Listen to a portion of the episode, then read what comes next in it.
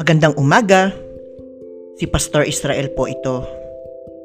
Ang atin pong devotion ngayong araw na ito ay matatagpuan po natin sa aklat ng Juan, chapter 3, verse 3. At ganito po ang sinasabi doon.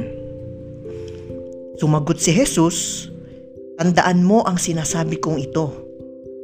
Malibang ipanganak na muli ang isang tao, hindi niya makikita ang paghahari ng Diyos.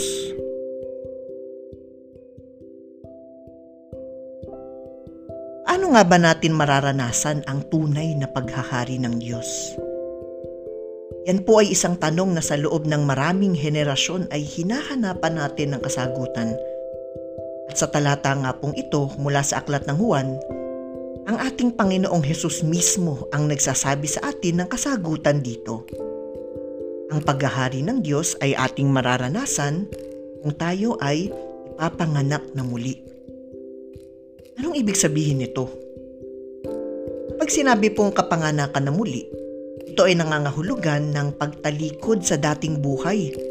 Isang buhay na mayroong pagbabago na hindi na katulad ng dati. Sa bawat araw nga po ay ito nawa ang ating pinagsisikapan. Ang isang buhay na may pagbabago.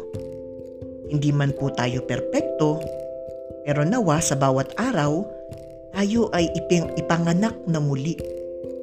Talikuran natin ang nakaraan at harapin natin ang kinabukasan ng may saya at may pagbabago.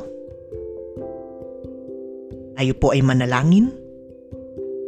O Diyos, Tulungan mo po kami sa bawat araw na mamuhay ng may pagbabago.